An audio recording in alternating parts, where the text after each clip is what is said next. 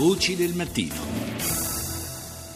Saluto ora il professor Paolo Beck Peccoz, eh, docente emerito all'Università di Milano, docente in endocrinologia. Buongiorno professore.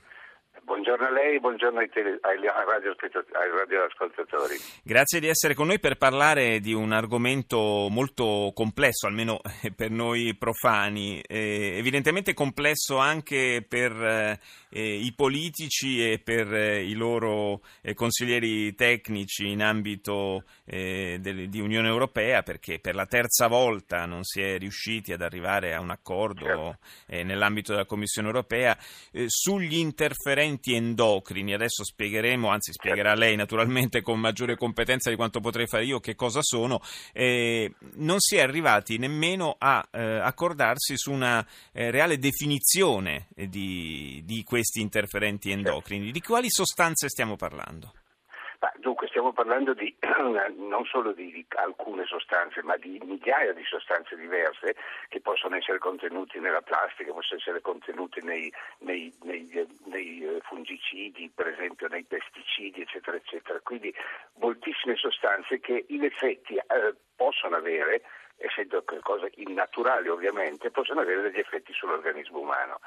Il, il, fatto è che sicuramente ci sono un mucchio di dati che dicono che non solo sono interferenti, ma proprio perturbano quello che è la, la, la, funzione endocrina del nostro organismo, così come quella immunitaria, così come tutta una serie di processi che possono anche portare al cancro, eccetera, eccetera. Allora, il problema è che un conto è studiare questo tipo di sostanze su delle culture cellulari piuttosto che in alcuni animali, eccetera, eccetera. Un conto è capire nell'uomo qual è la minima quantità di queste sostanze che possono produrre queste cose, tenendo conto sempre che poi eh, nessuno di noi è uguale ad un altro e quindi la stessa quantità di sostanza può in qualche maniera determinare un effetto negativo in una persona e non, non determinare nulla in mm. un'altra. Quindi no, siamo c- di fronte a un problema estremamente pesante. Eh, eh, aggiungerei, e, eh, professore, aggiungerei tra l'altro che eh, lei opportunamente ha, ha, sottolineato l'impatto differente da persona a persona di queste sostanze,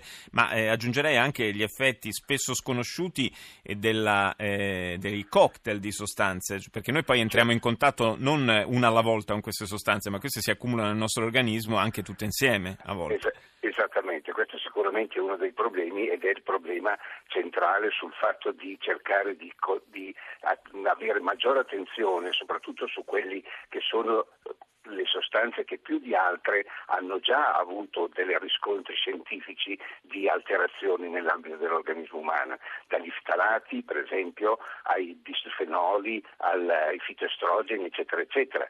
Sappiamo che eh, le, le, conseguenze possono essere drammatiche, ci sono dati in Francia su, eh, su alcuni eh, ritrovamenti di, di, pesci o di, di rane completamente alterate, completamente con delle, con delle una proliferazione di tessuti assolutamente incredibili, eccetera, eccetera. È chiaro che questi erano animali che vivevano in un ambiente estremamente eh, polluto, quindi estremamente inquinato, no? quindi un'altra cosa. Noi quello che possiamo fare è sapere che queste cose possono darci noia e quindi avere un minimo di attenzione su, per alcune cose, soprattutto nella donna in gravidanza, per esempio. La donna in gravidanza ovviamente se assume, ma anche a volte soltanto dei cosmetici, delle cremi, dei deodoranti, dei, degli shampoo, dei profumi strani, eh, può accumulare da una serie di queste sostanze, può trasmettere al feto. Allora il feto è quello che è più eh, a rischio rispetto a queste cose, proprio perché è il momento in cui c'è una proliferazione dei tessuti, c'è una differenziazione dei tessuti, c'è una, una, una necessità di costruire un, un, un, un, essere umano con tutte le sue caratteristiche. E professore, tra l'altro alcune, alcune, di queste sostanze leggevo che possono, proprio a livello anche fetale immagino, interferire sullo stesso sviluppo sessuale. Sì, no, questo, cioè, i primi dati su questi, quelli che in inglese si chiamano gli endocrine disruptors, quindi molto più che interferenti, proprio perturbatori sì. di certe cose, sono stati proprio gli effetti a livello del, de, di questa, del, del, del, dell'asse ipotalamo ipofiso gonadico, soprattutto nei pesci e, e in alcune, eh, sempre, soprattutto in Francia erano stati i primi studi, eh, in, cui, in, cui, si dimostrava chiaramente per esempio che eh, la femminilizzazione di alcuni eh, ehm, pesci che erano invece femmine e una serie di interferenze pesanti. Questo deve farci pensare anche oggi come oggi, in cui per esempio le coppie decidono di fare dei bambini ad un'età molto più, più, avanzata rispetto al passato, sono circa dieci anni in più oggi come oggi, in cui già c'è una riduzione fisiologica della della fertilità. Bene, se si aggiungono anche queste cose, quindi l'attenzione appunto a evitare al massimo questa contaminazione diventa importante perché sennò la fertilità può ridursi in maniera eh, decisa. Eh, Ma direi che proprio l'attenzione massima deve essere fatta dalle donne incinte. Resta il fatto che alcune di queste sostanze purtroppo sono, non possiamo evitarle, nel senso che sono nell'aria come il benzene, la diossina, eh. altre le troviamo in eh, oggetti anche di uso comune, quotidiano, come ecco, gli smalti, le vernici. Per esempio, per esempio cioè, giustamente dice allora per esempio il bambino, no? il neonato, viene a volte allattato con dei, con dei eh, biberon che sono composti di questa cosa, molti, molti delle, delle, dei tubi per infusione di liquidi eccetera eccetera sono fatti con gli sterati e gli sterati possono avere un effetto per esempio a livello anche della tiroide per modo di dire eh, eh, o pure sulla crescita, sul, sul, sul processo di evoluzione neurologica e, e, e, così come su tutta una serie di disturbi anche che sono l'omeostasi metabolica, lo stress, la difesa allo stress, eccetera, eccetera. Siamo di fronte certamente a dei problemi estremamente importanti in cui però la scienza non ha ancora forse dato una risposta sufficiente per poter far sì che le leggi che poi vengono fatte si basino su qualcosa di realmente più concreto.